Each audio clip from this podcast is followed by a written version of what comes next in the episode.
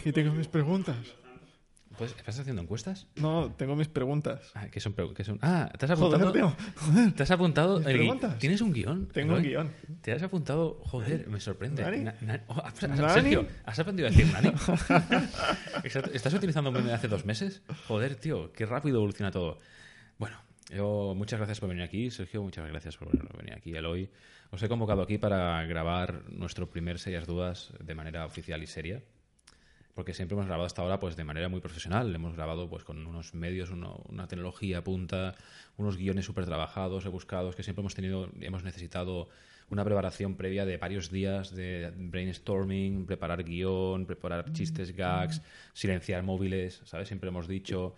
Mm, Siempre pasa en el mismo punto que es al principio, ¿te has fijado? Siempre pasa en la presentación que acaba sonando un móvil, Es la mejor pero parte. es la mejor parte. Y siempre lo hemos hecho de manera muy profesional, ¿no? Intentas silenciarlo, pero esta vez Está silenciado, pues, ha, ha vi- vibrado solo. ya, ya, ya, pero bueno, se ha colado igualmente. Y entonces he dicho, ¿por qué no hacemos un giro de tuerca, no?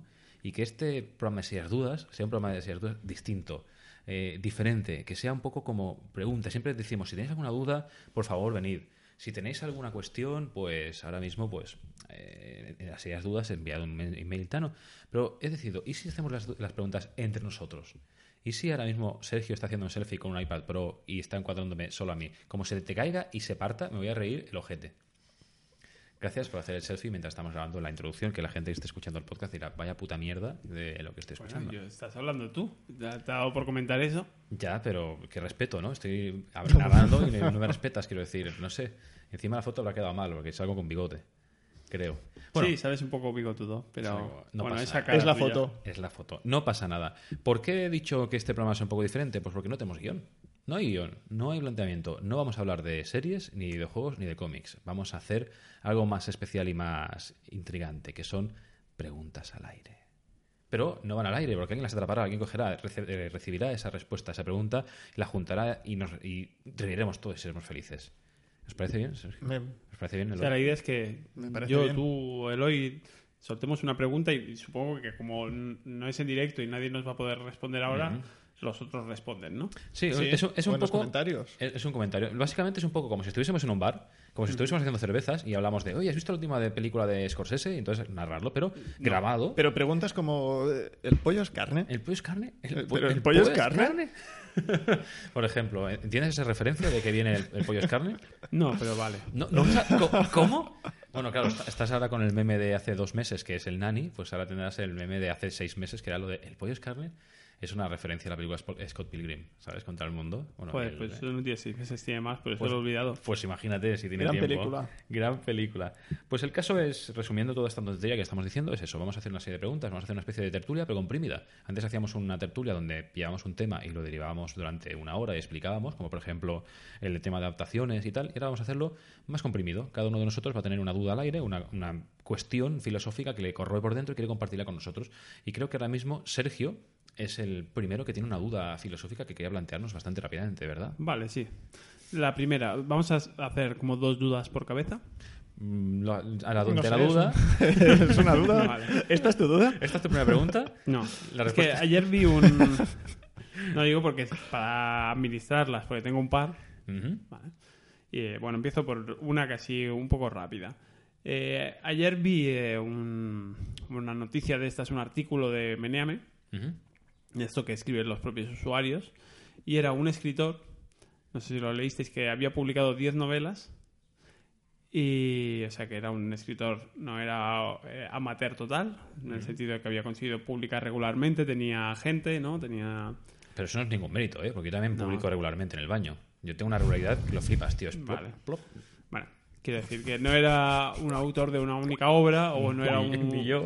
O no era, o no era autopublicado, ¿vale? Tú sí que te autopublicas, ¿vale? Sí, sí, sí. Y, y, bueno, la- lo que explicaba él en la anécdota esta es que una de las novelas que había escrito era un divertimento que escribió en un mes y medio, así como, no soy capaz de hacer esto, cosa así tan loca y tan bo- a saco. Lo hizo, escribió así como muy rápido, sobre temas así un poco cafres, eh, se lo envió a su agente y un mes después su agente le dijo, "Mm, tengo una editorial que te quiere publicar, ¿vale? Cerraron el acuerdo y publicó. Bueno, pasado un tiempo esa editorial había cerrado. y en el como en la descatalogación del- de libros de la editorial pues lo que hacían al cerrar era eh, ofrecerles al a los autores la posibilidad de comprar eh, el stock de libros a un precio súper reducido. En su caso, pues en el artículo explica que, que le dejaban comprar sus libros a 80 céntimos La- ¿Todos o la unidad? la unidad. ¿Vale? O sea que salía al final, mm, pues no sé, 1.300 libros, pues le salían a. Le dijeron 1.000 euros y te llevas los 1.300 libros que nos quedan de tu novela. Entonces el tipo dijo, bueno, pues para tirarlo, tengo una casa rural en la que a veces doy obsequios, pues puedo dar mi novela de obsequio a la gente que venga a la casa rural. Compró, se gastó, pues eso, los 80 céntimos por libro y se llevó los libros para la casa rural. Entonces el tipo explicaba que esa buena idea en principio se había convertido en una pésima idea porque lo porque la gente no quería los libros ni regalados. Vale, Bueno, es, es más, que a mí en ningún momento me ha parecido una buena idea. Vale. bueno, pero quiero decir, es- este tipo había conseguido que Mil libros. ¿qué? Ha conseguido 1300 li- mil, no, no, mil no. trescientos libros. 1300 libros, pero no es eso, sino que en principio esa novela eh, la había vendido un agente, por tanto a la gente le había parecido una buena novela que, colo- que colocar, una editorial la había comprado, lo había publicado y por lo que fuera, no por esa decisión en concreto, sino por lo que fuera, por el devenir de la editorial, había acabado cerrando. Era una novela buena, que Claro. la gente... Pero hay que pensarse, ¿por qué cerró la editorial? Bueno, sí, A lo mejor cerró por esa de libro. buena o no, quiero decir que al final lo que a él le sorprendió es que incluso mucha gente cuando les ofrecía la posibilidad de coger el libro, la gente ponía cara rara del rollo, mm, ¿no? Eh, Que, como, ¿qué dices? Incluso había gente que escuchaba que decir comentarios como del rollo, bueno, pues no, para coger el libro prefiero salir a correr a la calle antes que ponerme a leer, o otros que decían, Pero- un trasto más en casa, no. Pero ¿qué gente le daba el libro? ¿Qué? A gente... A los clientes de la casa rural. Ajá. Vale, vale. ¿Vale? Quiere decir, él, él regalaba mecheros o cosas así a los clientes, ¿no? El típico obsequio con la tarjeta que das algo con el nombre del... y entonces le pareció buena idea ponerle una etiqueta o lo que fuera y regalar el libro y decir, mira, como un detalle para el cliente que le puede gustar que le regale una novela mía. Ujú. Pero la gente lo encontraba como ridículo e incluso lo, lo encontraba un estorbo. Claro, Ya. Hay un detalle inter- interesante que creo que es la explicación, ¿vale? De, Hmm. de por qué la gente no quería el libro. Y es que eh, ese artículo nadie ha dicho cómo se llama el libro. A lo mejor el libro se llama Cómo cagar encima de tu pareja y eh, e introducirle en el mundo de las filias extrañas. ¿Vale? Tú imagínate que vas a una casa ¿Coprofagia? rural. Coprofagia, coprofilia, ¿vale? Tú vas a una casa rural y te da un libro que se llama Todo sobre la, sobre la gerontofilia, ¿vale? Entonces, claro, la portada son muchas abuelas dándose el entre ellas, porque que es gerontofilia lésbico. Obviamente, obviamente, una persona normal no va a coger ese libro, es como, "Ah, gracias, y tal. Y por el contexto que me estás diciendo, suena eso. No sé. el- no decía. el- o sea, si supiera el título del libro, pues lo podría Falta decir información muy importante. Lo que quiero decir que es a donde iba un poco la, re- la reflexión de este señor o no, es que tú ves algo en la tienda y pone 20 euros y lo quieres comprar o no, pero tú le das el valor de 20 euros, ¿vale? Esto es bueno o no, me lo compraré o no me lo compraré nunca porque no leo nunca libros, pero Vale, esto vale vale. 20 euros. Pero cuando a ti te dan algo que en la tienda valía 20 euros, alguien te dice, ten, es gratis, y además no es un regalo de alguien que aprecias y que te aprecia, sino que es un desconocido te dice, ten, te doy esto, es gratis. Por el simple hecho de que sea gratis, tu tendencia es Eh, ya no lo pensar quiero, ¿no? Ya esto que es, es es mierda. malo. que es- Pero yo aquí que veo dos bulto. cosas. Veo dos cosas claramente diferenciadas. no, una es, eh, quizá eso se arreglaba solamente poniendo el libro a la venta en su, en su casa de 40 euros. Ah, pero como eres inquilino, te, doy uno gratis, ¿sabes? Entonces la gente diría, joder, ¿40 euros gratis? Ah, pues muchas gracias. Y hasta Claro, me ha salido gratis es la, estancia. Eso es lo un poco. Incluso había quien decía. mm, si yo qué sé, si el libro valía 18 euros y tú pones un cartelito que pone que está al es 50% y vale 9 Vale, sí. euros, Sí, se sí. lo llevará más gente que si lo das gratis. No sé si es verdad eso. Pero, Me lo creo, me lo creo. Pero sí que te hace reflexionar en el sentido de que a mí, en- yendo a nuestro campo, por ejemplo, eh, había un momento en que decías, hostia, este juego está muy barato, este, este Humble, hostia, no sé qué, qué ofertón, pone que vale 300 euros, pero me lo puedo llevar por 5 euros, ¿vale?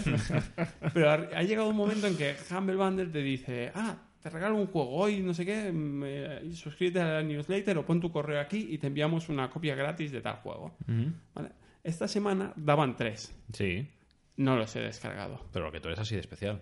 Bueno, por lo que sea, pero sí que es verdad que tengo al final esa sensación de que un poco el- estas super ofertas o este incluso eh, gratis degrada el, o sea, el- la apreciación que tenemos nosotros sobre ese producto, ¿no? O sea, yo veo que me están dando ya no uno, sino tres juegos gratis y pienso, es que no sé si los quiero. O sea, aunque en este caso no ocupan ni espacio.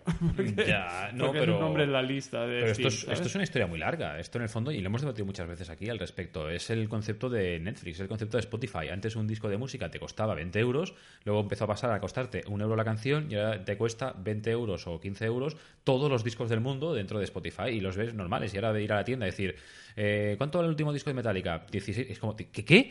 ¿Qué? Co- ¿Cómo, cómo? ¿Disco de música? Es como que... Y al final pasa un poco lo mismo con todo. Y los juegos igual.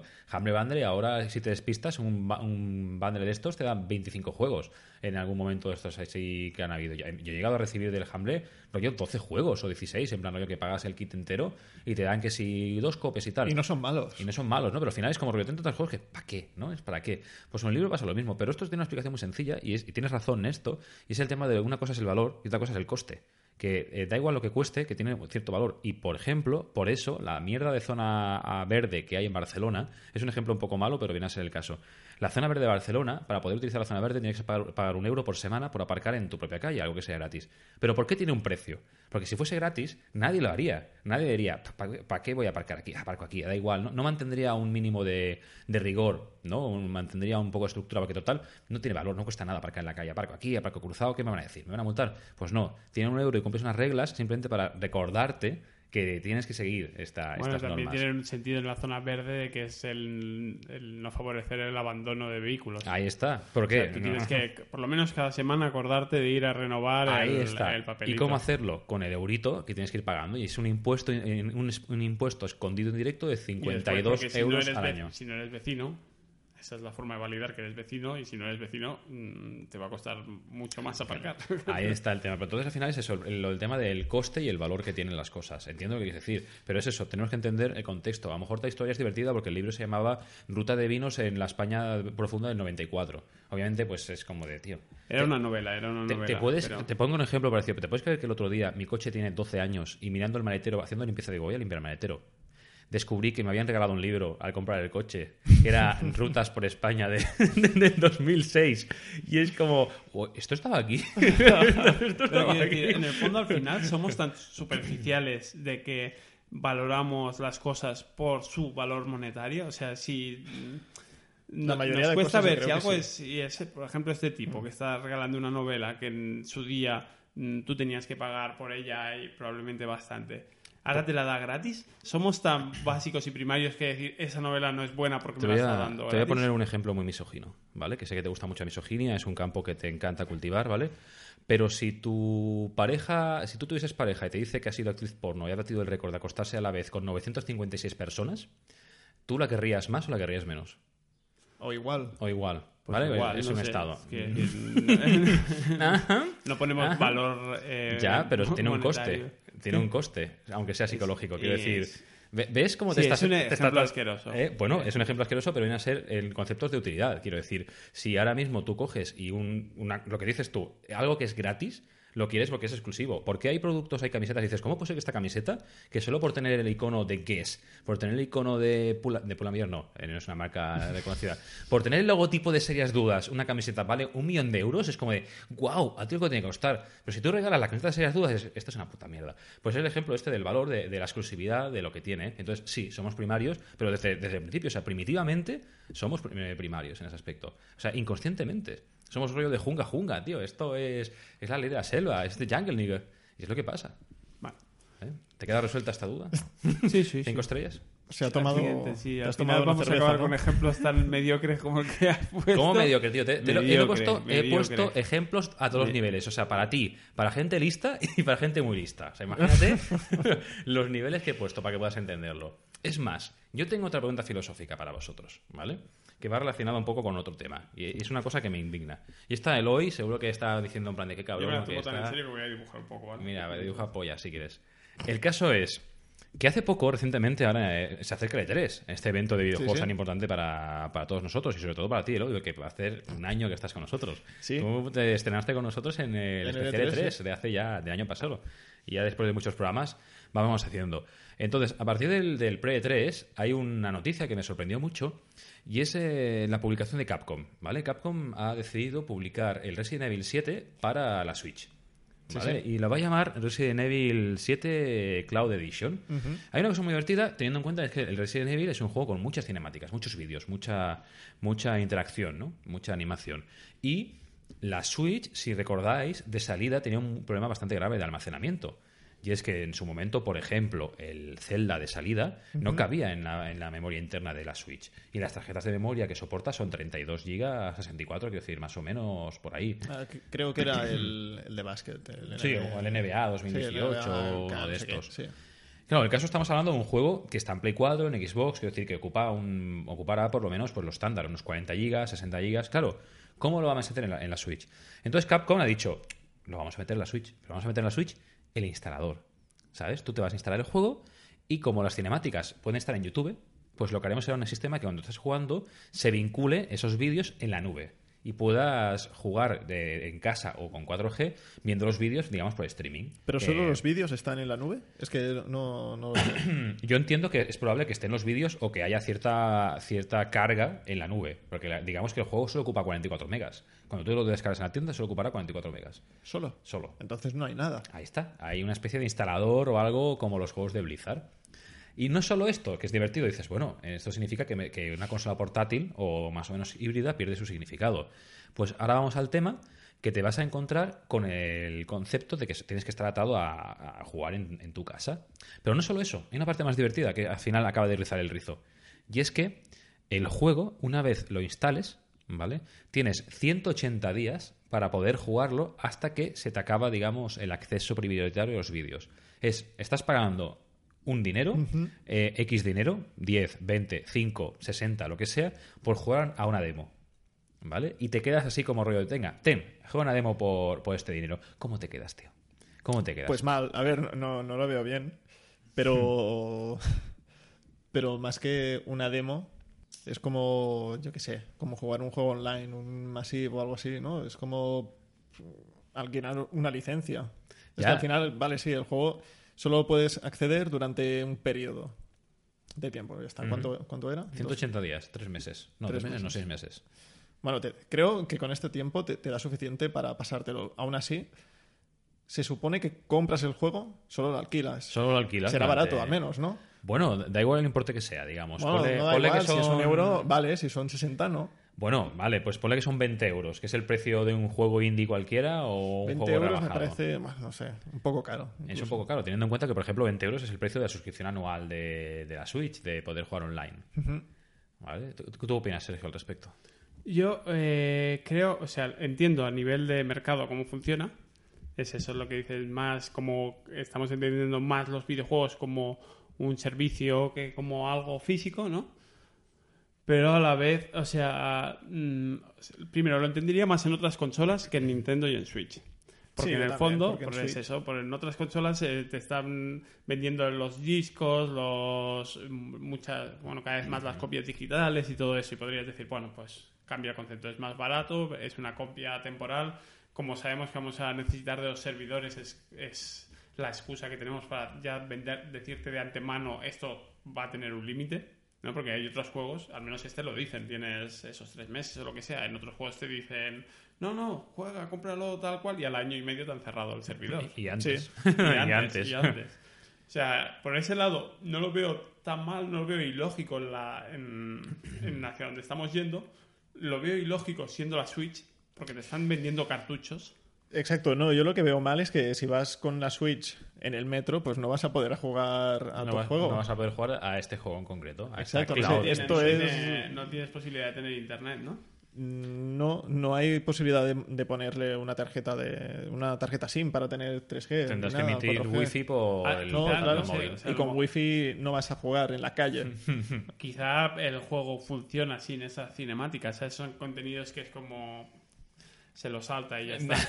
es imposible. es Además, imposible. no, es no, imposible, esto- no, es, no- es conexión requerida. ¿Cómo Eh, se llamaba? Había la, de, el- la de Acer, no, le da, sí, Razer, ¿no? La ¿A Shield, la Nvidia no sé Shield qué. te refieres? ¿La Sí. Shield TV? Que también es eso, que que en sí la consola em, se conecta por streaming. Claro, pero, pero, es creo que es dis- distinto, porque digamos que el streaming lo que hace es que algo, algo ejecuta tu ordenador o la Sí. nube, ¿no? El, el Nvidia da servicio este de jugar por streaming, ¿no? Que tú pagas la cuota y entonces digamos que te lo calcula un servidor y el servidor lo único que hace es que te envía a ti la, Sí, la la imagen. imagen. Y es distinto, ¿no? Porque en realidad el, el cálculo en principio no lo hace la, la consola, lo hace el servidor. Y luego te envías imágenes. Claro, en la Switch, en principio, el Es juego, el juego, creo que hasta ahora, por la información, la información que se ha visto, el juego lo calcula la Switch, pero son las cinemáticas, que es lo que pesa, lo que se recibe. Digamos, las transiciones que hay cuando empiezan a cargar.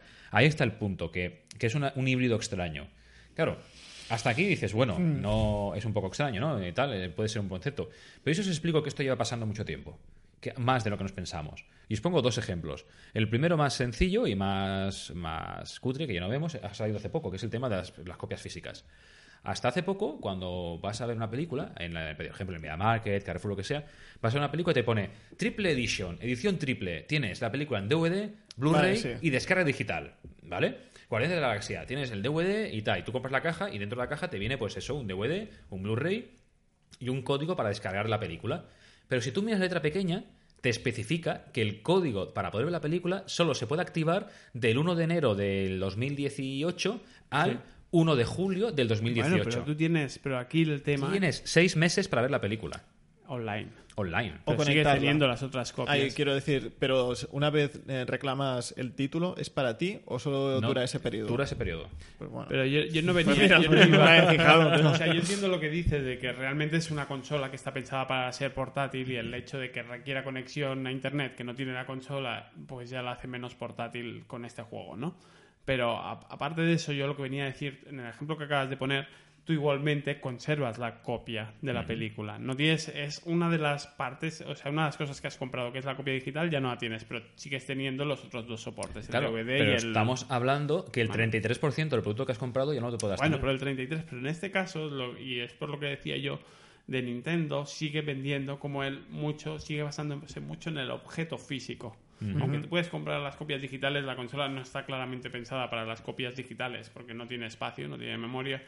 Y después han hecho, han vuelto a los cartuchos, que es como más físico que nunca, ¿sabes? Es más físico que los DVDs o que lo que sea. Es, eh, eh, tiene la caja, tiene todo. O sea, vuelve al concepto este del coleccionista, que es algo de lo que vive mucho Nintendo, Nintendo. sí, y sí. es algo que mucha gente como se vanagloria de decir, no, yo no quiero la copia digital, yo quiero la copia guapa, la, la de coleccionista. La coleccionista, porque es mucho limitada, mejor. ¿vale? El se está riendo en el fondo, que es de. Le estás describiendo totalmente. Pero en este caso, lo que tendrás es un trastazo.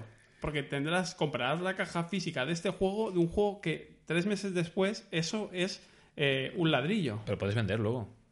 sí, un como la pop. Como la Pop, Quiero decir que más que nunca la copia física deja de tener sentido en este caso. Porque claro, tú cuando compras algo físico es para guardarlo, es para poder recuperarlo pasado mucho tiempo. Y dices, "Ah, da igual, ya no, todo esto no funcionará, pero yo volveré a enchufar la consola a la tele dentro de 10 años y si he conservado bien la consola y ese cartucho, todo Y las funcionará. ¿vale? Actualizaciones y todo, sí. Pero Eh, es- aún así en PC, por ejemplo, eso ya hace tiempo que no se cumple. Si tú Claro, te compras no. un juego en PC, muchas veces dentro de la caja está vacía y hay un código. Aún así... Un código no- de Steam, de Uplay, de Steam, de la plataforma que sea, pero no es temporal.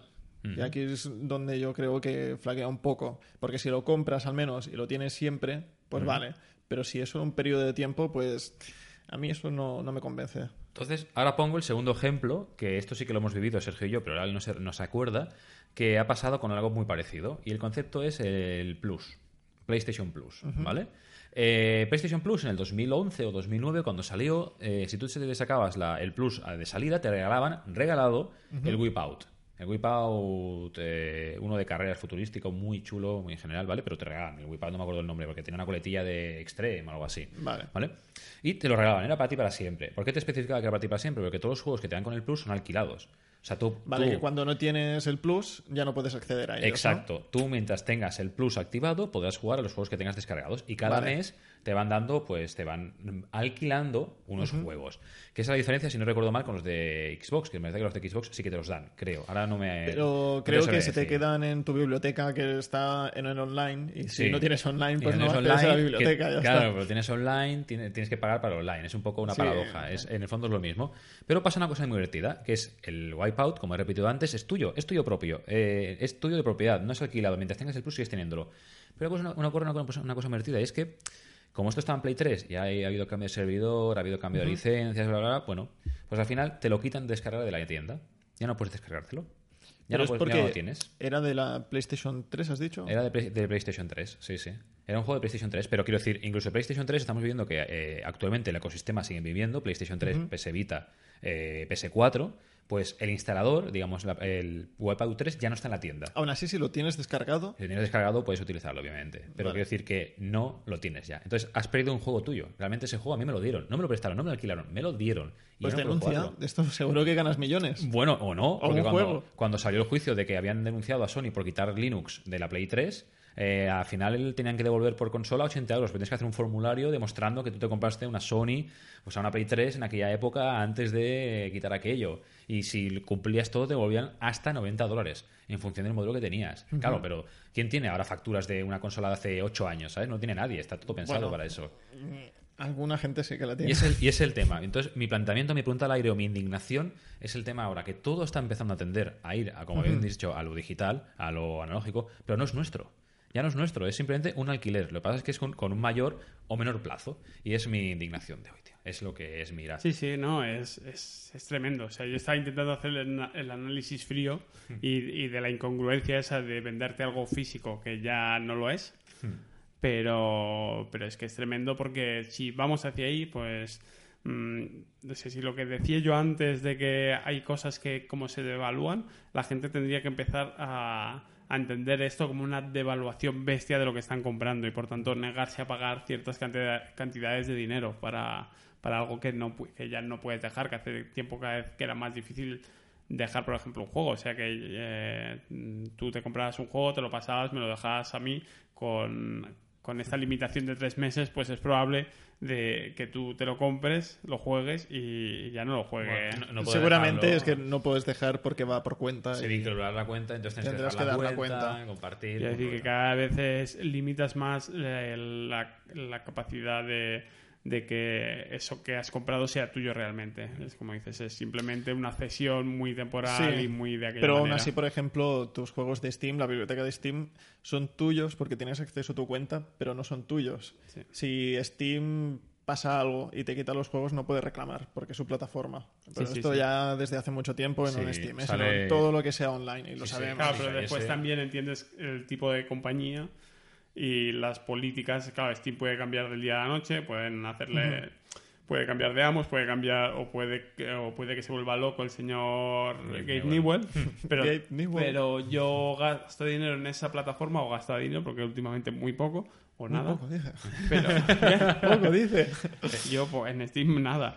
Pero cuando gastaba dinero, lo hacía, aún sabiendo eso que tú dices, lo hacías a... Sí, que tú tiras mucho, ya lo sabemos. lo hacía con, con- O sea, entendiendo a qué empresa se lo está, le estaba confiando eso, ¿no? O sea, Ajá. igualmente, pues estás haciendo ahí un pacto con el diablo porque sabes que te lo, pues, te lo pueden quitar todo el día de mañana y todo ese es dinero perdido. Pero mm, confías y valoras la reputación de la empresa a la que se lo hace. Exacto, esperamos, esperemos que Aquí no, ya no ves la nada, ¿no? reputación de la empresa cuando te están ofreciendo un contrato de este tipo, ¿no? Estoy hablando de reputación de empresas, que ahora me ha venido un flash, no tiene nada que ver, totalmente off topic, abro comillas, que ahora el No Man's Sky ya tendrá online, por fin. Sí. sí, sí, es verdad, real, verdad, online sí. real, dos años después de su lanzamiento. Quiero decir que es como que... Le siguen metiendo cosas al juego, se siente muy Sí. mal, ¿eh? Se No, No, muy- sí, van, van poniendo claro, cosas. que- Para mí no es un mal juego, ¿eh? Quiero Pero decir bueno. ya, pero estamos hablando que tiene en plan de no, no, tiene online, tiene online, sí, sí, tiene online, tiene online. Dos años después, no, no, que ahora tiene online de Porque verdad. era... es un juego indie. Sí, indie de mis cojones. Indie de mis cojones. eh, Es el, es el tema. Cierro, cierro comillas del comentario. Y nada, de- nos está quedando un poco como el meme este de lo que me saca de mis casillas, ¿sabes? En plan de que más que preguntas al aire son como indignaciones de "Ah, tengo mucha bilis en el interior y tengo que expulsarla para que no me provoque un cáncer o algo raro. Ya, bueno, a mí tampoco me había quedado claro que teníamos que poner. A ver qué trae hoy. ¿qué, No, a es ver, tu por pregunta al ejemplo, aire? eh, hablando de políticas y de que, qué es y que no es nuestro, yo quería preguntar, eh, nadie se, bueno, imagino que todos habéis dado cuenta de que desde hace unos, unas semanas todas las plataformas, a todos los sitios donde estáis registrados o alguna vez habéis entrado y habéis aceptado unas políticas de privacidad, ahora os están enviando un correo o os están remitiendo cualquier cosa para Sí. volver a aceptar políticas de privacidad eh, en todos los sitios. Entras, vuelves a las políticas nuevas, no sé qué, entra y acéptalas. Eh, ¿No repatea los cojones un poco? Porque yo tengo, quizá, y sin mentir, unos 100 correos solo de políticas. Porque yo estoy registrado en muchísimas Pero que- pero cosas. si es lo mejor que ha pasado nunca. ¿Por qué? ¿Por qué? Porque eh, todas esas compañías que una vez compraste algo, que una vez te apuntaste a algo... Ahora lo recuerdas, ¿no? Porque ves el información- correo, No, no, oh, oh. no. no. Eh, recibías correo y porque gracias a San Google, en este, en este caso a San Gmail, eh, eso iba como una carpeta en la que no abrías nunca, que es la de promociones y todo eso, ¿no? Pero ahí sí, Sí. ves que se va acumulando y que te- empiezas a tener gigas de correos electrónicos y, y- y la capacidad esa infinita de Gmail empieza a como a colapsarse y dices, pero un día tendría que entrar ahí y comenzarme a dar de baja de todo eso y, y no lo estoy haciendo. Yo lo mantengo bastante limpio. Vale, pues yo no. O sea, era pensar, "Uf, ves y, di- envía el correo a esta gente, decir, ya no quiero recibir nada más vuestro. Ya Pero no quiero te voy a decir que vuestro". normalmente abres el correo y debajo de todo hay de suscribirse y ya está, y clicas. ¿eh? Bueno, es igual, tendrías que ir a hacer o sea, En cambio, ahora sé que teóricamente voy a desuscribirme de todas las De todo lo que no de todo lo que no acepte. Pero aún así hay Entonces- cosas que quiero continuar suscrito y tengo que indagar entre estos correos y volver a suscribirme a los que quiero. Ya, pues yo no, pues yo le he dado tres o cuatro y, y cuando algo, y si algo me estoy perdiendo algo que merecía la pena, pues ya lo volveré a encontrar. Pero va- es como un borrón y cuenta nueva en, en el tema del mail que Eso por un lado está bien, porque yo recibo mails en plan de, yo estás suscrito, hostia, Dios, Por ¿tienes eso, este mail? hostia, esto es de cuando compré una cosa en eBay en el 2004 y tal, y aún tienes mis datos. ¡Guau! En algunas sí, pero aún así mi pregunta era, todo eso es por los datos personales y si se, comercia, se comercian o no con vuestros datos, por ejemplo. Mm. Eh, ¿Tanto os importa? O sea, ¿a vosotros os importa que una compañía tenga cuatro datos vuestros Sí. y que los Sí, utilice sí, para y te, sí, y te voy a utilizar el contexto de la historia que me has explicado fuera del micro ahora mismo. Ajá. ¿Vale? La historia, para el que no haya estado. Bueno, obviamente no, no ha estado aquí, quiero decir, joder, no sé qué estoy diciendo. Eloy ha contado una historia muy bonita sobre cómo en un día laboral productivo, pues tomó unas copitas de más, ¿vale? Y acabó participando de madrugada, altas horas de madrugada, en un torneo de Let's Dance de la Switch. ¿Vale? No digamos el contexto.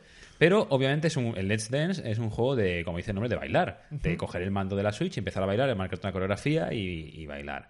Eh, Casi gano, ¿eh? eh, y, casi, y casi gana, que llegó a la final. Esta parte divertida. La primera vez que juego. La primera vez que juega. Y iba bastante perjudicado. ¿Vale? Yo me imagino que tú imagínate el contexto en el que te graban en vídeo porque llegaste a la final. Entonces te graban como la final del campeonato entre Elo y tal y Pepito los Palotes y se publica en YouTube. ¿eh? Y se te taguea y se te publica. Entonces se vincula ese vídeo contigo y se hace viral. Dice, ¿tú, tú, ¿a ti te gustaría que ese vídeo, que te- son datos personales tuyos, lo tenga todo el mundo? ¿O te gustaría tener una manera de poder controlar eso en cierta medida? Sí, vale. A Pero ver, no solo es, o sea, es, es que hay algo mucho más pernicioso que, que mucha gente no se da cuenta. Que es, contra más información tengan de ti, más te van a hablar. Más y más y más van a, a- va a costarte cara la vida. Es así. ¿en cuanto a qué? Pues, es, o sea, la gente, mucha gente dice, no, es que yo no tengo nada que esconder, no, haga nada, no hago nada que me avergüence y por tanto que me importe que sepan. No, eso no, no es eso lo relevante. Lo relevante es cuánta información tienen de ti, qué perfil, pueden hacer de ti las empresas y cómo pueden compartir entre ellas esa información para hacer cada vez un perfil más complejo. Contra más complejo y más elaborado sea ese perfil que tienen las empresas de ti, cuando tú vayas a buscar un producto, a comprar un producto, eh, eh, esas empresas sabrán eh, hasta qué punto tú necesitas eso, hasta qué punto tú puedes pagar por eso y van a ajustarlo para poderte sacar el máximo de dinero posible. No creo que eso vaya a pasar. Que no, que- que sí no, que pasa, que no. ¿eh? Mira, te voy a poner un ejemplo. Tú imagínate, mira, esta, esta Switch ahora vale 500 euros. ¿Y por qué vale 500 euros? Porque si pagas 300, publicará tu historial de Pornhub cada, cada No, vez que publiques un fal- no hace- vídeo. No hace falta eso. No hace falta eso, sino tú vas a ver. Mira, a mí me ves mi historial de Pornhub, tío, y me metes en la cárcel. Vale, probablemente. Yo lo solo- único que digo. Pero no es solo eso. A ver, básicamente estos datos, aparte de que tampoco se pueden, nunca se podrían utilizar para identificarte como individuo, sino que son eh, para meta, No. ¿cómo se llama? Big no, Data. no, sí. Eh, solo sería para, eh, yo qué sé, darte promociones o para ponerte los anuncios de lo que tú necesitas, que eso sí que se hace. Y entonces tú lo ves y dices, coño, lo necesito. O, ah, mira, Eso- eso estoy es- interesado y lo compro. Algo que no ni habías pensado en que necesitabas y que ibas a No, no, comprar. va- tú vas a entrar y vas a decir, quiero viajar a no sé dónde. Quiero viajar a Japón. Y, y tienen tu, tu IP, tienen tus datos de conexión, aunque no te pongan nombre hasta ese punto, pero van a saber que el tipo que se conecta desde ahí con... Con IP no funciona. ¿Qué? Con IP no funciona. a ver, sea, que somos con- técnicos aquí. Con cruce de datos. El precio que te va a salir para un vuelo... Pero eso sería, creo, bastante ilegal. No, no es ilegal. Eh, yo creo que sí. Y yo- como yo lo creo, y este ya es está. al lado. Este es al lado. No es, no es- no es Es lo que yo creo. No No es está dejando de ser feliz. Pero entonces, eh, me está diciendo que si ahora mismo yo busco un vuelo a Japón y tú lo buscas también desde tu móvil y yo en el mío, ¿vamos a tener precios distintos? Porque yo quiero ir a Japón y tú no. ¿Qué? Hasta ahora se sí, aplicaba. sí, Era sí. el tema esto de que cada vez que visitabas una página de vuelos, cada vez que visitabas te subía un poco el precio, unas décimas, nada, poco. Nunca, para nunca darte te, va, la- nunca la te vas a, casi nunca va a bajar, va a bajar el precio por eso, porque eh, te- y te lo recomendaban, borra tus cookies, borra tu historia. Sí, pero eso es distinto. Vale. Me refiero a que esto es distinto de que tengan tus datos o no, porque esto va por el navegador y otras cosas, ¿vale? Y eso sí que es verdad, como por ejemplo, cuando tú vas a registrar un- una página web, un, bueno, un nuevo site, eh, hay muchas veces que tú pones si está disponible o no, lo ves, ¿no? Ah, está disponible, bueno, ya lo, ya lo cogeré. Y hay personas que se dedican a coger todas estas consultas y luego registrarlas. Te envían un correo luego cuando vas a registrarte de que ya está ocupado, de que si lo quieres, pues tienes que pagar tanto, ¿no? Pero eso es otra cosa, esa Pero, ¿qué personal no es una empresa, si no, no se pueden hacer con tus datos. Bueno, lo que quiero decir, a lo mejor no podrán hasta ese punto eh, determinar es esta persona o es no podrán llegar hasta ese punto pero a nivel de marketing van a establecer sus estrategias comerciales van a ajustar regionalmente por target por lo que sea. Podría ser, pero no ajustarla puede por- ser para que un siempre sacar el cambie. máximo beneficio. Y, y- y eso lo decían el otro día. Había una noticia que justamente hablaba de eso de los precios ajustados al, al consumidor a Sí, esto, a esto cier- perfiles de en- consumidor, a perfiles de... En cierta parte es, es verídico, pero es en un poco más rebuscado y no es tan complicado. Tú imagínate que tú te instalas un pulsómetro y tienes la aplicación del Strava, ¿vale? Strava, el Runtastic, una aplicación de deportes. Y esta aplicación de deportes... No, no, no te vayas tan lejos. Mira, eh, tienes el Apple, el Apple Watch que te mira el pulsómetro. Y este pulsómetro te va mirando el- pulso y este pulso te va sacando información, ¿no? De, de la gráfica que tienes de un cardiograma. Un cardiograma en tiempo real eh, durante varios días. Entonces eh, son capaces a lo largo de, de muchas métricas de varios... De ¿Te varios vas a morir o no? te- te va, te va a decir cómo está el estado de tus pulsaciones. Tío, en ve al cierto hospital medido. ya. Y te dicen, eh, voy a sacarme un seguro, voy a ir a este viaje, lo que sea. Joder, simplemente hacen consultar cardiograma, check. Entonces miran y dicen, uy, esta persona tiene el, el pulso muy alto, su esperanza de vida por mis algoritmos es de menos 10. ¿Vale? Y entonces de golpe, pues te- tu seguro vale más caro. Exacto, No, sí. no, no, está- no, No, por que sí, que de- Claro, o sea, 10 no. o sea, en el fondo, uno, de- o sea, lo, lo preocupante, y es lo que salió con el, este último escándalo, es hasta qué punto comparten la información de una forma en la que teóricamente no podían compartirla. O sea, que tú confías en que están siendo honestos y, justos a la, a cuando cruzan eso. Vale, pero y suponiendo que los datos se utilizan correctamente y no cogen más de lo que deberían y no te pueden identificar como persona, ¿te importa? Sí, Te importa porque aunque sea a nivel... Pero a mí no me importa, soy millennial. O sea, eso es otra Esa, esa es la respuesta adecuada. Lo que quiero decir, la gente siempre piensa en, oh, me van a hacer chantaje, oh, van a... Va, la- alguien ¿Qué va a saber esto. No es ese el problema. El ellos- las empresas a lo que van es a eh, maximizar sus beneficios. Y ellos van a encontrar, y si les importa y pagan dinero por esos datos, es porque ellos van a encontrar eh, la manera de rentabilizar al máximo esa información. ¿Vale? Aunque sea más ajustada, más personal o menos personal, más de col- colectiva, al final contra más datos des tú y tu vecino y el otro y el otro y el otro, más va a redundar en que esas compañías ganen más dinero. Y cuando esas compañías ganan dinero, no, lo- no lo están ganando nosotros. es nuestro dinero que están ganando. yo- yo al principio cuando decías que te iba a costar caro que te supiesen de ti es por el tema de los anuncios personalizados. Que Yo es- es que lo único, lo único que me venía en mente era Es eso. que, claro, Es tú imagínate la que única conocen- manera que puedo te decir, ah, conocen pues aquí me tanto- van a sacar más dinero porque saben que realmente quiero esto. Y te ponen un anuncio en plan de, oh, que han sacado este nuevo. Joder, pues tendré que comprarlo. Y de golpe otro anuncio de, que han sacado este, este Ah, pero- cómic. y Joder. con 10% de descuento 10. ahora, venga, y va, compro tres. Y, y está después la, la- no sé, que ya es casi psicótico, que es el, el rollo este de los anuncios que te saltan que dices que se han salido varias noticias y hay mucha gente El que lo de desmiente o no. personas sexys en tu zona es mentira. El de personas sexys en- Y el No. alargar el pene 3 centímetros en un día, también. Te lo digo por experiencia. Eh, Era esas cosas que dices, yo si es que esto no lo he buscado en el buscador, esto lo he hablado yo, Hmm. pero no lo he buscado. O sea, a mí me, me pasó un día Algoritmos. que yo qué sé, típico, que buscas eh, algoritmos, sí, pero a niveles un poco esquizoides, que es, buscas razas de perro. Muchas veces cuando escucho el nombre de una raza de perros, pues buscas para decir, pues, eh, un collier, no sé qué, no sé cuánto. Pues, ¿Eso qué es? Es Pues una persona, es un senegalés. ¿Sabes qué raza de perro es? Joder, tío, es una persona. Soy racista. Vale, ya, el chiste machista y el chiste xenófobo. Xenófobo, ¿no, tío? Sería clasista. Te queda lo homófobo. Bueno, o el de En contra los fin. judíos. Eh, bueno, seguimos. Yo he buscado muchas razas de perro, pues eso, para saber, pues no sé qué es este tipo en concreto. Vale, no- no y sé ahora qué te quieren tiene. vender un Vale. perro. No, entonces yo un día dije, pero eso no lo busqué, yo no he buscado, me gustan estos perros. Yo un día le dije a Irene, eh, si un día tenemos perro, yo quiero tener un labrador, color chocolate. Es el perro que más me gusta. En el fondo no, después lo adoptaré en una perrera y será el que, el que toque. Pero yo eso se lo dije a Irene, si yo tuviera que tener un perro y escogerlo, yo quiero un labrador color chocolate. Pues al día siguiente en el móvil me anunciaban venta de labradores y la foto que salía era labradores color chocolate. Quizá Irene los buscó. Sí, es lo que te voy a decir. Quizá el historial de Irene de Pornhub es bastante interesante. Porque tienes que tener en cuenta que, aunque tú, por ejemplo, no te conectes, no tengas ni móvil, eh, por toda la gente que conoces y que te agrega, por ejemplo, en su, en su agenda, ya saben que hay una persona de más que no está en el sistema, pero que toda hay mucha gente que Puede comunican ser, ¿no? sus O datos por, y dicen, eh, oh, aquí hay o un por núcleo IP, que no está. o Y- por, o por no, IP, y ¿sabes? por Que IP. eso sea el o por tema. IP, lo que sea, es igual. Lo busco ella. Lo que quiero decir es que yo he buscado muchas razas de perro y no me han salido anuncios. Pero la única vez que dije, yo, yo si quiero También tener puede ser que te este escuchen perro- en el móvil, ¿eh? Por eso, por eso digo que es lo del micrófono. A ver, no, a de- ver, lo que dice Eloy es muy cierto, el tema de los núcleos urbanos. Es normal, estás al lado de un chino. Quiero decir, es normal que hayan dicho, ¿a qué sabe un pequinés? ¿Sabes?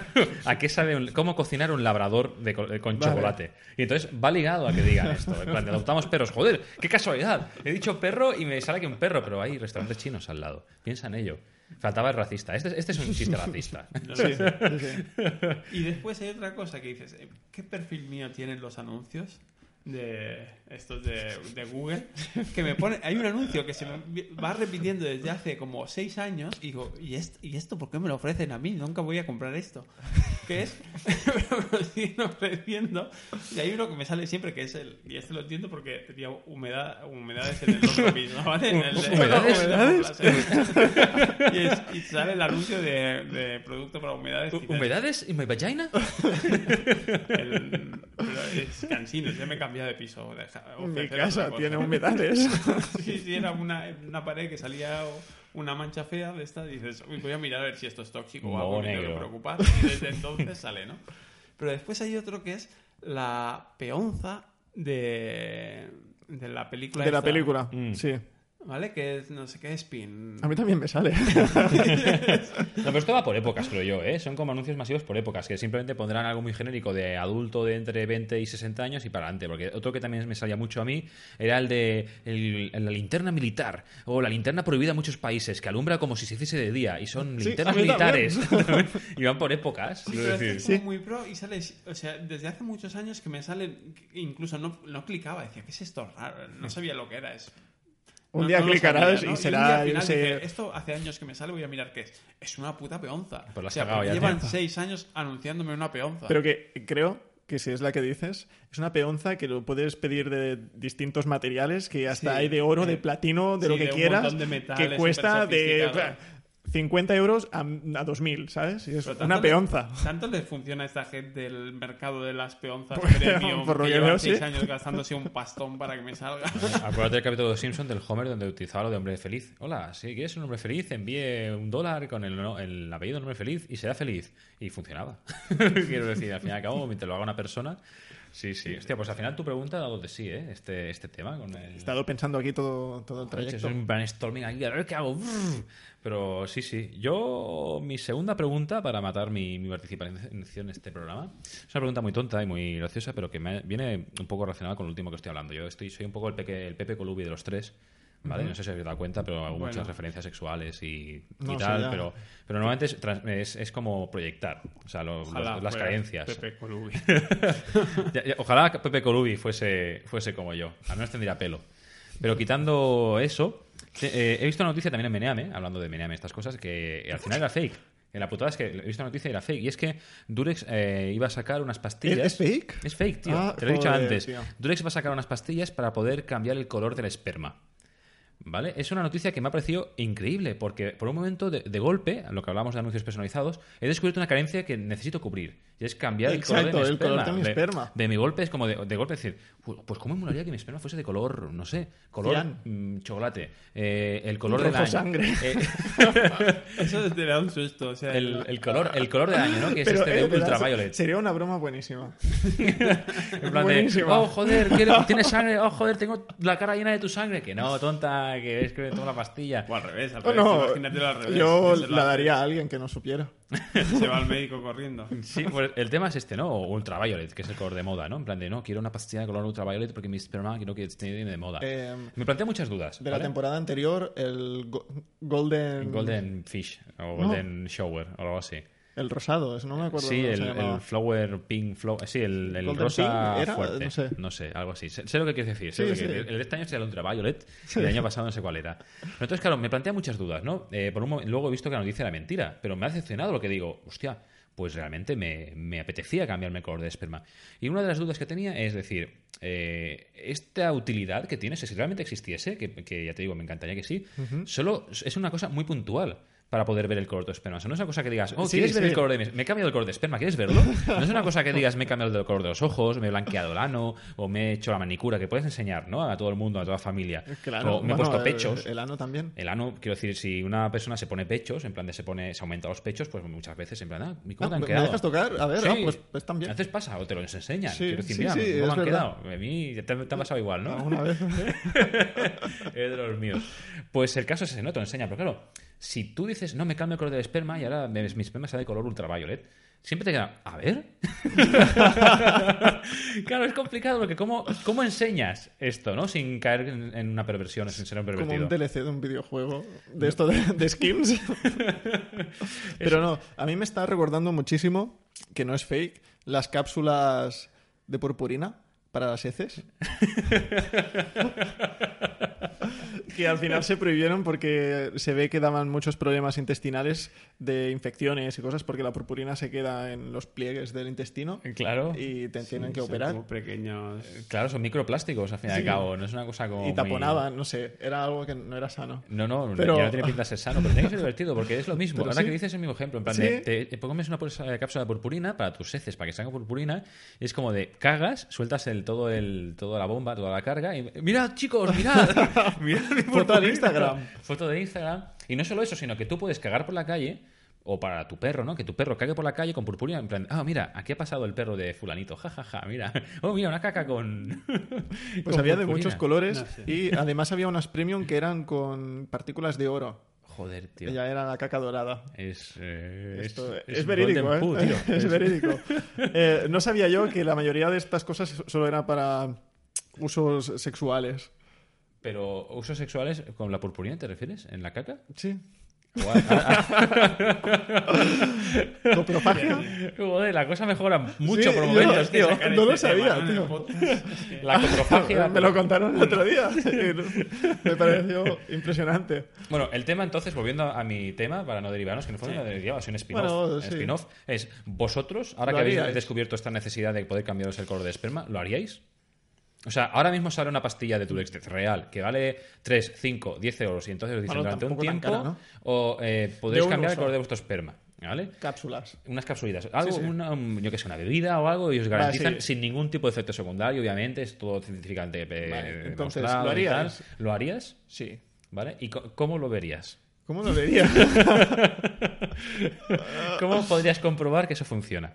Tenemos- Obviamente eh, este podcast se, se censura o algo. eh, es para adultos. Tiene, Pone- un- pone explicit. Tiene explicit. Esto sirve como explicit. Bueno, pues. Es que eh, no sé. se dispara el precio del organismo ¿eh? con estas cosas. Sí. Piensa que hay varios. Yo te planteo los escenarios porque yo ya me he hecho Claro, mis hay, historias. hay la, la primera fase que sería quizá la más triste, que voy a probar antes en mi casa si esto es verdad y funciona, ¿no?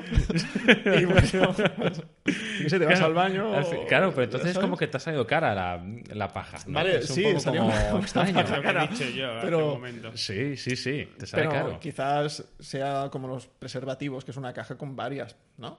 O Claro. sería una cápsula cara, muy cara. Pero ¿cómo iría? Que durante un tiempo te sean de ese color es o como solo una, una desca- vez, es creo solo una una descarga, y luego quedan restos, como el Tiras- tinte del pelo. tiras de la cadena y entonces todo eso va y se renueva. Quiero decir, es, es curioso, ¿vale? Eh, Y, y el otro punto, el otro escenario es tienes pareja. Entonces tienes Bueno, pareja y quieres tú no- espera, Sergio hay, no ha hay dicho un nada, tercer ¿eh? escenario. Eh, pero antes de todo, Sergio, ¿tú qué harías? Y bueno, y tú, Miguel. Bueno, eh, Sergio. Eh, Mojaos, por favor. me, me parece tirar el dinero de forma súper absurda, pero, Pero yo soy sigue y ya saldrá. ¿Pero por qué? Es que es, bueno, es muy, es muy chorra, pero básicamente, o sea, no le encuentro ninguna gracia ni ninguna utilidad a, a A ese cambio cosmético. Pero bueno, tiene cierta utilidad. En un DLC tú pagas pasta O sea, porque tu por personaje ejemplo- tenga el pelo rosa. Por ejemplo, si participara, que no lo he hecho y no lo haré, Imagina en que- el juego de la galleta, pues sería una forma, Exacto. sería Serías- una serías- forma de quedarte con... Sí, sí, te quedarías con todo, pero imagina que vas en una orgía multitudinaria. Te Esto- quedarías con todo. Serías el top de la Sería el orgía. top, tío. Porque tú, imagi- tú mi- piensa que venden accesorios para los vasos de cubata para poder identificar el vaso, para que cada uno sepa su vaso. Pues tú imagínate poder tener un color único para poder identificar dónde has estado. ¿Sabes? En plan de, aquí- el Sergio estuvo aquí. Y entonces es un color como rollo de ultraviolet, ¿sabes? Tiene muchas utilidades, pero de- dando el otro escenario que decía yo, es que si tú haces el... Voy a hacerlo, soy, voy a ser súper eh, suave y elegante y científicamente correcto. Es que si tú haces el amor con tu pareja, Exacto. ¿vale? Y haces el amor de manera tradicional, cosmética, como tiene que ser, como dice la iglesia. Quizá aquí eso no tiene mucho El uso. misionero. Entonces, digamos que todo ese simiente tuyo se va a quedar en un recipiente, ¿vale? En un, en un lugar mm, sagrado, ¿vale? Y tú no verás eh, Nada. nada. Simplemente te lo imaginarás. A no ser que el niño salga de otro color. A no ser que salga no funciona así, verde, ¿no? no va así. Pero, pero no. Entonces no. La otra opción... Veo por dónde vas y la es otra lo que yo he pensado también. que solo funcionaría es que le dejes la cara como la radio de un pintor. Eh, o una parte del cuerpo. Entonces, claro, antes era un, un pintor de brocha gorda. Tú piensas en los millennials o los jóvenes eh, en sexo esporádico en la discoteca, seguro que triunfa. A ver, Triunfa. a ver. Esto... Esto está degenerando mucho. No, me, o encanta. sea, no... me encanta porque te estás poniendo como súper nervioso, en plan rollo de qué putada que no exista de verdad, pero. A ver, Pero, a ver, Primero que a nos ver. explique el, el millennial de, de la mesa cómo son estas fiestas. Porque siempre es... No, no, tranquilo. Esto- Yo, ¿Qué? No, no, yo siempre que voy vuelvo a casa solo, tranquilo y... O sea, siempre es el día que no tocaba, ¿no? El que... Exacto. Bueno, no me lo creo, es como todas estas leyendas urbanas del... del Bueno, de el- el muelle, ¿no? La ballena, Ah, la ballena azul, azul. y esas cosas, ¿vale? Pero bueno, después, o sea, solo le veo utilidad, o sea, si pensando ahora mucho, buscándole una utilidad, O solo le veo... en la industria pornográfica. Espera, fue el, el CSI. O sea, le ponen muy fácil a, a los, a los del CSI, ya no necesitan la linterna aquella especial para, para encontrar los restos. Ya es fosforito directamente, es fluorescente. Es, es algo que yo- O, especial. o- Me o para obligar a los del hotel a limpiar las sábanas. Claro, pero eso me plantea, ¿y si la sábana es de color marrón y entonces tu píldora es de color marrón? Entonces tampoco verás nada. Eh, ¿Sabes? Es como de, qué putada, mira que había colores y has cogido el salti.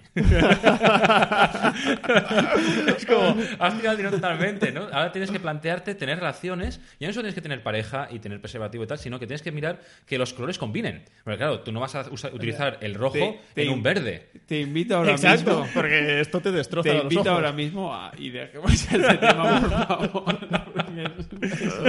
Patético. Bueno. Te invito ahora mismo a montar una empresa de, de ropa de cama en la que eh, todas las sábanas que vendas sean de color marrón. A ver cuántas vendes. Bueno, yo Yo tengo personalmente marrones. he tenido unas Yo- sábanas de color yo marrón. tengo unas marrones. Sí. Tío, ¿qué Y pasa? negras. Negras no, pero marrón Yo sí que marrones, negras, amarillas, Joder, naranjas. Y, y juego de cama completo, quiero decir, con su bajera, con su sábana, sí. con su Es más, de nórdico. la, Hablamos la de- marrón combina con el naranja. Es No hablamos de un, mar- de un ocre clarito. Marrón oscuro. Bueno, marrón, hay muchos tipos de marrón, tío. Eh, quiero decir, hay un abanico bestia de marrón. No marrón negro, marrón negro. Yo estoy hablando de marrón ocre, marrón clarito, marrón madera de... Y, de- y después lo otro es, evidentemente es un producto, si lo saca, eh, Durex o qué era, Durex, Bueno, es un Spain, producto como No, sea lo que quieras. Apple. eh, focalizado para el público Apple. masculino. Sí. Porque evidentemente somos los únicos idiotas capaces de gastarnos dinero en una chorrada así. Bueno, más que nada es que creo que somos las únicas personas que eyaculan. Pero bueno, sí, sí, pero quiero decir que, podrían también- buscar una, una solución alternativa, pero evidentemente creo que el público femenino en este sentido gastaría mucho menos dinero en... Es que no, todo, no todo el público femenino es capaz de hacer squirting. Claro, esto ya, esto ya es todo Ya, otro es universo ya, más bestia. Vale. A- aquí, aquí ponemos la barrera, lo entiendo Estoy totalmente. eh, darle el bajonazo y no. Pero hables, tío. favor, vamos a correr un, un estúpido velo y vamos a saltar el tema. Sergio, ¿cuál es tu segundo, No, tu no, segunda no, pregunta? Bueno, el mío me parece muy tonto. Nada, simplemente había leído la noticia que salió hoy o ayer sobre el Rubius, Ah, sí. Que se toma un descanso, no sé, no me la leí, la verdad. Pero eso me, me, me- La pregunta es- me surgió pregunta es, estoy una duda. La pregunta es, ¿sabéis de qué va el tema? No, no, no alguien ha leído la noticia porque yo no. Aún así, la pregunta sea, estoy preparándome bien los guiones porque es no la respuesta, ¿vale? A ver, no, la duda que me surgió Muy- son muy top, muy top. los youtubers. Se pueden considerar ya los famosos, pues como personas famosas. Entonces, eh, tienen que pedir ah, explicaciones a su, audi- a su audiencia. Dar explicaciones te refieres. Sí. sí. Voy a dejar YouTube. Explicarme por qué. Exacto. ¿Por qué estoy dejando YouTube? Pregunta Eh, tienen que dar explicaciones solo para cogerse un- unos meses sin subir vídeos, Mm. sin hacer nada, porque a veces, si sigues alguno, ya ves que se van de vacaciones y dicen, bueno, de tal día a tal día me voy de vacaciones, he dejado vídeos eh, preparados para este periodo, así Mm. que tranquilos. Pero además se van de vacaciones y aprovechan y, bueno, y ahora voy a hacer un blog de mis vacaciones. O sea, no están haciendo vacaciones. En sí, están trabajando, pero en otro sitio.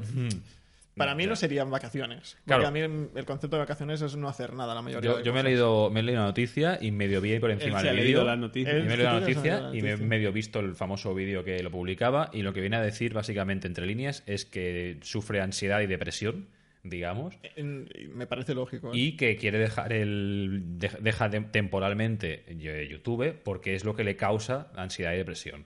Entonces es un poco como de terapia de limpieza. No es la primera persona que hace ni será la última, porque muchas veces hay actores famosos mismamente que me vengan a la mente que de golpe hacen una especie de año sabático que dejan de actuar o dejan lo que sea para simplemente mm, alejarse de los focos y del, del punto de mira. Y sin ir muy lejos, no sé, DiCaprio en el 2014 creo que durante un año dejó de grabar, Shia LaBeouf ha dejado de grabar mucho tiempo de cine y se ha dedicado a sus performances extrañas, entre comillas, para dedicarse a otra cosa. En general hay muchos actores que o, o personas famosas que se alejan, o sea, se toman un año sabático, ¿no? Que se dice el tema de poder desconectar.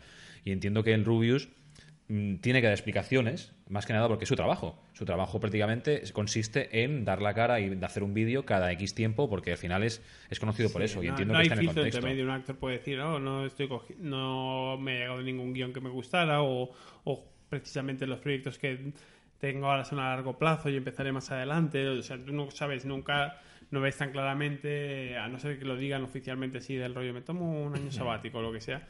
ah, Quizás no lo ves tan claramente. En alguien que trabaja en la tele y deja el programa, pues como ha pasado. Yo recuerdo a Andreu Buenafuente, por ejemplo, fue bastante sonado así sí que es más evidente de, o sea, este tío tiene un programa semanal, no lo va a hacer. Y en YouTube, si algo tienes esa relación directa con la audiencia y por tanto yo, o sea, veo bien que coja y pues evidentemente para evitar los rumores, que él coja y lo explica. Y, eh, y además me parece que muy honorable por su parte y que ayuda mucho y va a ayudar a mucha gente, pues que diga oficialmente, porque muchos cogen y no digo Es que lo que iba a decir. Es que hay algunos casos de youtubers también a nivel de a nivel de, del Rubius, no aquí en España, sino de otras bueno, de otros lugares del mundo, que simplemente pues dejaron de subir vídeos y ya está. Y Y una tem- desaparecieron, Sí. sí. Sí, Bueno, tú puedes no sé si no. volvieron o no, pero bueno, sí, se cogieron un tiempo sin dar explicaciones ni nada, algún vídeo ocasional y punto. Y hacen lo que quieren. Es que al final es su vida. Si quieres subir vídeos, lo subes y si no, no. Sí, no, pero lo que quiero sí, decir es que otros, evidentemente, pues si ha dicho eso, eh, es que, que está pasándolo mal, está pasando por una depresión y lo que espera es curarse, ¿no? Estar mejor y volver. Creo que mm, no ha cerrado la puerta, ¿no? No me parece que haya No, dicho que ha dicho, para no, no es que cierre el canal y en nueve eso. meses deje de existir como el Rubius, como otros es youtubers que- que... conocemos, sino que es tú- eso. Exacto. Si tú te vas de vacaciones, pues sabes que te vas y vuelves al mes. Pero si el, si el chico este está enfermo, pues es lógico que no sabe cuándo va a volver y por tanto explica a otros. Cogen y han dicho, a lo mejor pasando por lo mismo, han cogido y no han querido hacerlo público, también está bien. Pero han cogido y han dicho, "Ah, pues es que tengo mucho estrés, es que estoy, tengo un bajón creativo, no sé qué, voy, necesito descansar, voy a tomarme un año sabático, voy a tomarme dos años sabáticos, voy a eh, preparar muy bien el siguiente proyecto porque quiero que sea brutal y voy a necesitar mi tiempo. Quiero decir, hemos visto mil, mil veces como personas han cogido y han, y han hecho un stop ¿no? en su carrera. En este caso, si es por ese tema, pues eh, es muy difícil hablar de estas cosas. Y, y, pues, pues chapó por el Rubius por coger y hablar claro y decir pues que sufre ansiedad, que sufre una depresión y, y que necesita parar. Creo que también puede ayudar a mucha gente que, que, ve- que pase por procesos similares. ¿no? Sí, no hay que ser muy lejos. ¿eh? Nosotros estuvimos de parón también un año y pico, así sin grabar. De la quinta Sí, pero temporada a nosotros- esta. Pero nosotros por gandules. Bueno, por depresión, por depresión. Por, ansiedad. Me da ansiedad de grabar, pero mira, aquí está. Y es normal, y es algo que es lo que decías bien, que está bien que lo comente y tal, porque muchas veces eh, la explicación es esa. Más que nada también, repito, porque, es, porque creo que es su trabajo, porque él es, es tan famoso que si lo hiciese de golpe, digamos, como que de, deja de grabar y deja de publicar, se podría liar bastante por lo que podría haber, un- un- una polémica estéril sobre el plan de rumores, qué ha pasado, dónde está, con acoso, quiero decir, con el tema de dónde está, y de golpe se montaría una especie de cacería de dónde está el Rubius, ¿no? Y para buscarlo prensa, él mismo lo decía, cuando no era tan famoso hace cinco años, no podía ni dormir de los flashes de, de- su habitación, que lo, lo dijo en el programa este del Risto, ¿sabes? Tú imagínate que dice- dice- desaparece, la cacería que se montaría de decir dónde está el Rubius podría ser mm, letal para, para él en este aspecto, ¿sabes? En esta situación. Y, al final es algo, también es un punto muy interesante que comentes, que salió el otro día que explicaba esto, que muchos, muchos, muchos youtubers bastante famosos van todos, van bastante a psicólogos. Y sobre todo los estadounidenses que llevan un, este concepto es un poco más normalizado, entre comillas, más que aquí. Aquí si vas a, a psicólogo estás loco, básicamente, o poco menos que loco, si dices que vas a psicólogo. Pero en otros países es algo normal. Es como yo tengo un puesto importante, tengo una responsabilidad, tengo una presión y necesito saber gestionarla, pues voy a un psicólogo a explicar mis problemas y, eso es algo normal. El Paul Logan pues lo explicaba que él va a un psicólogo, pero incluso antes de, digamos, de Logan Paul, Lo- Lo- Paul Logan, quiero decir, el famoso este del, suicidio, era un psicólogo para tratar y gestionar estos temas. Quiero decir, pero además de YouTube, quiero decir, es simplemente porque lo necesita. Es un poco como el, el memento mori, ¿no? El tema del esclavo romano que le decía al, al emperador este, ¿no? Al general que venía victorioso, que tenía al lado diciéndole, memento mori, que es un mortal, vas a morir, no ten dioses, ¿no? Para decirte, pon los pies en la tierra, no ten dioses. Pues es un poco el concepto lo mismo. Y el psicólogo supongo que va por ahí. Cuando eres un youtuber y tienes una trillona de pasta y seguidores y tienes gente que hace cola por, por comprar tu mierda de libro, por ejemplo, pues al final te crees el rey del mambo. Pero esto al final lleva depresión, ansiedad, síndromes del impostor, eh, cosas así, principios de Peter y cosas así de que puedes encontrar por todos lados. Pero sí, sí. Pero muy buena pregunta, Lloyd, porque hemos pasado por fin a hablar de squirting, a hablar de cosas serias como psicología y, y no sé, si tienes un problema, pues eh, busca ayuda para estas cosas. Vale, muchas gracias. Gracias. Y nada, Sergio, ¿tienes tu tema? O si, o si quieres, dejamos el programa aquí, que llevamos una horita, ¿eh? Yo no te, te quiero presionar, no quiero que pienses ansiedad ni nada. Quiero decir, eh, tú sé libre, exprésate con tus sentimientos, con palabras, con gestos, con números, mm, lo que tú quieras decir. Si Sobre quieres. todo gestos. Sobre todo Y gestos. gestos faciales. Sí, gestos faciales o gestos en plan de signos, porque en un podcast es un medio... eh, A mí me gusta mucho gesticular cuando me hablo. gusta sobre todo decir, mira, te voy a enseñar eh, símbolos de lenguaje de signos en catalán, ¿no? Como en plan de gilipollas, lejos, murciélago, gustar, Verdura. verdura, pasear, pero se pierden en el medio. Carne. en barra. En barra. ¿Ti te, te gusta? Oye, perdonad, pero estoy espeso, ya lo sabéis. es viernes, grabamos los viernes, no sé si es la mejor idea. Sí. Vale. ¿Era tu segunda pregunta? Pues nada, ya está aquí. Y aquí tus deseos cumplidos. Mi última pregunta es, eh, ¿nos hacemos grandes? Eh, Miguel y yo hemos cumplido años eh, esta, esta última semana. ¿Y él? ¿Y él también? Sí, yo no, también. Esta última, esta última semana no. No, esta última semana no. Pero casi, quiero decir. Buenos días. En señor. mayo también, ¿no? ¿Catedráticos? En mayo también, en mayo. No, abril. Bueno, pues hemos cumplido años hace poco los tres. Y, y, bueno, yo tengo un grupo de juegos de mesa. Somos dos parejas que quedamos para jugar algunos domingos y tal, nos pasamos muy bien. y, y haciendo broma y no sé qué, les dije, porque además los juegos que jugamos son muy narrativos. Y les dije, oye, pues podríamos, quizá tendría su lógica dentro de los juegos que nos gustan y que nos gusta teatralizarlo un poco y siempre hacemos eh, las voces y nos ponemos en el personaje. ¿No creéis que tendría su lógica evolucionar hacia el rol? Pues sí. Yo lancé esa pregunta al aire, pero claro, pasa una cosa. Yo ahora acabo de hacer 36 años. Hola, tío. ¿36 Muchos, ya? Son muchos ya. Madre mía, tío. Y, y todos seguidos, encima, rollo de 31, 32. Sí, así. es. Joder, tío, qué Hasta 36. fuerte me parece. No, no he saltado. Me parece Bueno, fuertísimo. pero tú te conservas peor que yo y eres tres años Sí, más joven. Mira, yo me puedo permitir llevar un bigotazo de, de puta madre y aún así la gente no se ríe de mí. Al menos delante mía. Eso por un lado. Y segundo, respecto a tu pregunta de los roles, te voy a contestar que estamos programados desde pequeño a participar en roles. Desde pequeño tú has jugado a mamás Sí, y papás. sí, sí, claro. Entonces tú de grande de golpe tienes pareja. ¿Relación? ¿Casualidad? No lo creo. Es evidente que, que el juego es, es algo indispensable en, en la educación y en la formación de las personas y jugamos pues a juegos abstractos, jugamos a juegos de rol naturalmente ¿vale? y, y- y seguimos haciéndolo en nuestros círculos sociales también interpretamos roles muchas veces no, no te lo niego lo que quería decir es, como juego de rol, de rol del libro, con un director de juego, con Game Master, de- por sí. favor. Game, Game Master. Bueno, yo digo como me dé la gana. ¿Cómo se juega este juego? ¿Qué sabe las normas? Es Game Master. Me suda la polla, ¿sabes? Me lo voy a enter yo porque este juego es mío y me lo follo cuando quiero. Da Sí. igual. Es igual, no sé mucho. Yo he visto que ponían DJ y he entendido que era director de juego, pero a lo DJ. mejor... DJ es Sí, DJ. sí, sí. En castellano, pues que me suena mu- muy mal en castellano. Vale, lo que sea. Mi- lo- la duda que yo tenía es, yo cuando fui joven, hace 20 años, habían un, un grupo de gente en mi pueblo que jugaba rol, pero yo no me relacionaba con esa gente, por tanto, alguna vez les vi jugar una partida, pero no llegué a jugar. Entonces ahora tengo un grupo cerrado, no conozco, no hay nadie en mi entorno directo que, que juegue a rol, por tanto no le podemos pedir, que sería lo más lógico, pedirle a alguien que ya juegue a rol que nos inicie, ¿no? Y entonces lo que me estoy preguntando estos días es si seríamos capaces nosotros, como grupo de cuatro personas que nunca ha jugado a rol, eh, encontrar un juego apto para nosotros, para empezar, y jugar sin eso, sin la figura del tutor, del de la persona que nos introduce, sino aprendiendo a hacer uno de nosotros de, de máster, ¿no?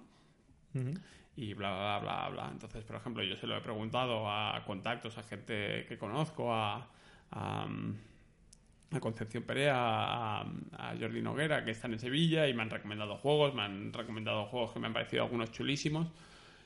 Eh, por ejemplo, uno que ahora que estoy leyendo bastante del mundo eh, Lovecraft, pues un juego que tiene muy buena pinta, un par de juegos que tienen muy buena pinta de- en- y basados en eso, en, en, en Cthulhu, en Lovecraft y tal.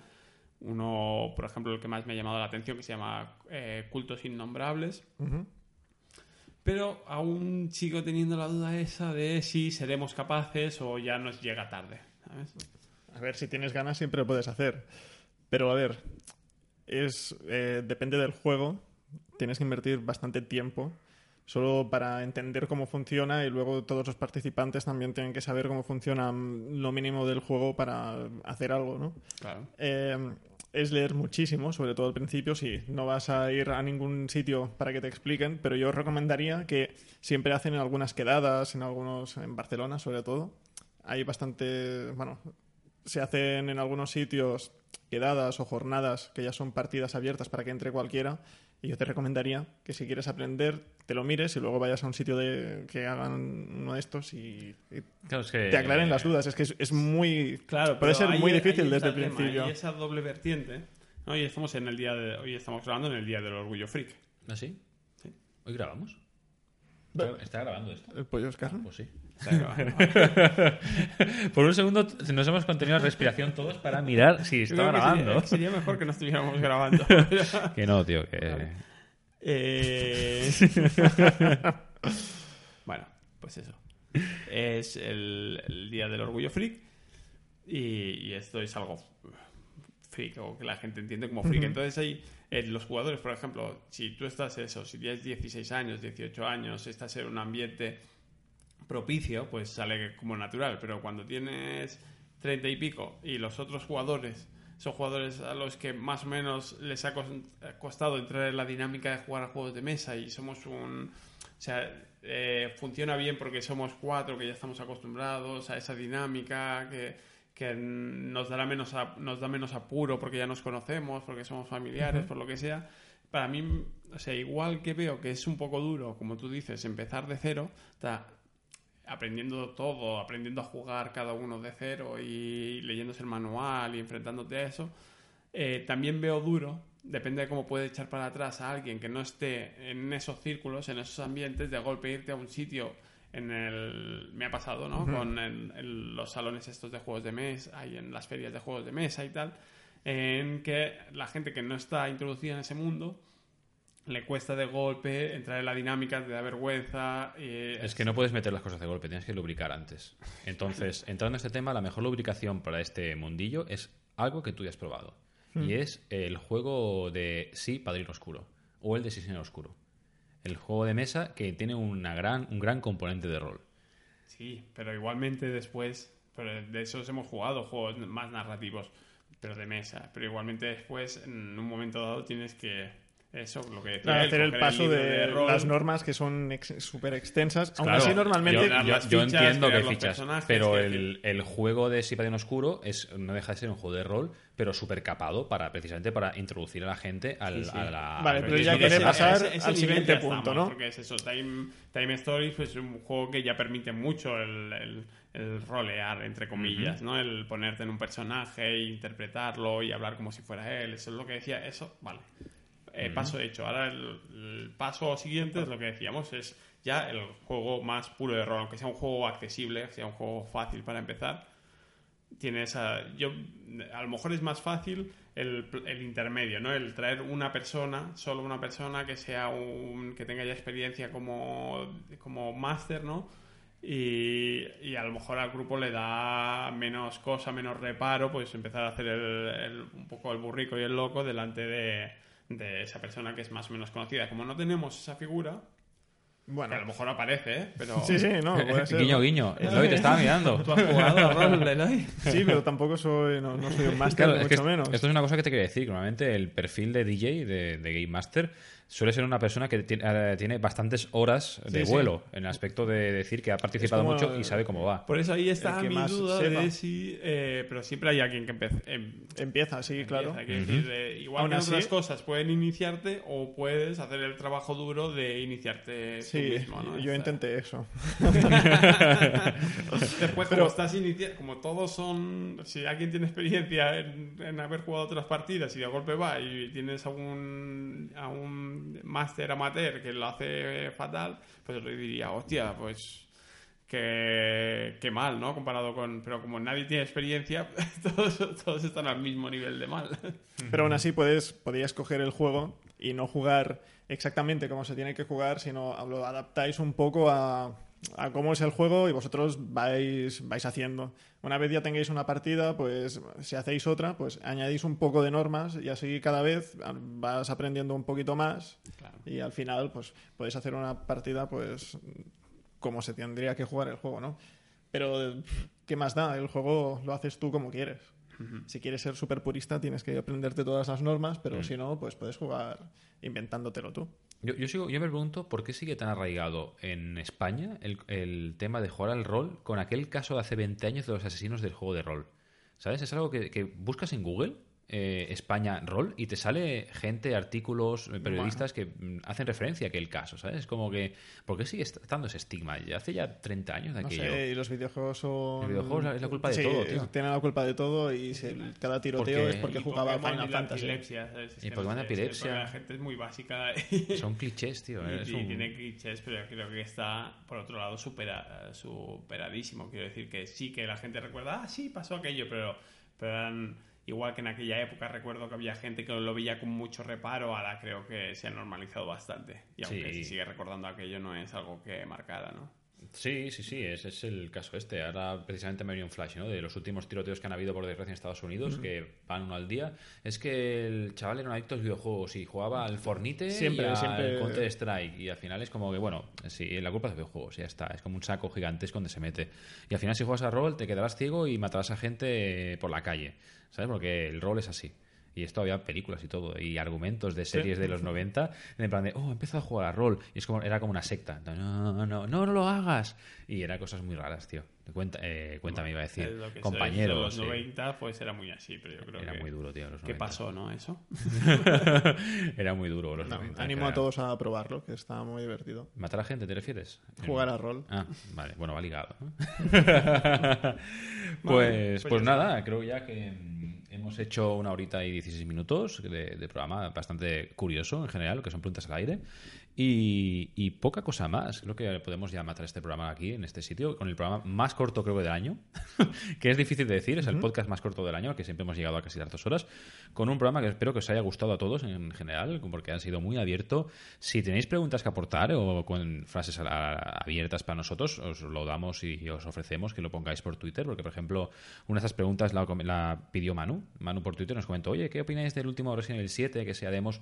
Pues lo hemos planteado. Luego también tenemos otra pregunta por ahí que era qué opinábamos del E3, pero no, no va a ir una pregunta abierta. Esto va a ser su programa especial, supongo, del favor, E3. por favor. Para, que, ojo, para celebrar el cumpleaños de Eloy con nosotros. Por Porque favor. Eloy se estrenó con nosotros eh, hace ya, pronto hará el año, en el E3. Que hicimos aquel especial E3 llamado Los Perdedores de E3, que tuvo tanto éxito, y, y dijimos, oh, hemos hecho un gran fichaje con Eloy. Pero, Pero desde no. entonces no. Pero no, era toda mentira. No, no habían, hemos sido engañados. Pero no, celebraremos eh, tu cumpleaños así con, bueno, tu, tu cumple aniversario de, de- de Podcastil. compañero podcastil eh, con nosotros en el siguiente especial de E3, que es ya mismo. Ya hemos empezado Sí, a ver ya. las novedades de E3. Así que nada, esto ha sido todo. Ha estado con vosotros hablando Miguel, a mi derecha Sergio, a mi izquierda Eloy. Y un beso para todos. Si tenéis cualquier duda, ya sabéis, en Twitter serias nosotros dudas, no. en Facebook o cualquier cosa. Y la pregunta es al aire. Y si ya- queréis eh, ampliar, o sea, ya que hemos lanzado preguntas, si queréis contestarlas o dar vuestra opinión, pues también súper invitadísimos a, a ¿Qué participar. cápsulas os comeríais? Sí, sí, sí. ¿Qué, ¿Qué color os gustaría pillar de una cápsula para esto? ¿Qué juego de rol le incorporaríais? Eh, cualquier duda que hayáis visto de las seis preguntas que hemos lanzado, sois, sois totalmente bienvenidos. Y creo que las mejores las comentaremos en- por así en el siguiente programa para, Pues sí. para ver qué ha ido, ¿no? Total, no- nadie nos va a contestar, jamás. Nosotros mismos. Nosotros mismos, con un perfil falso. pues nada, esto es todo de esas dudas. Esperamos que os haya gustado mucho y nos vemos en el próximo programa. Hasta luego.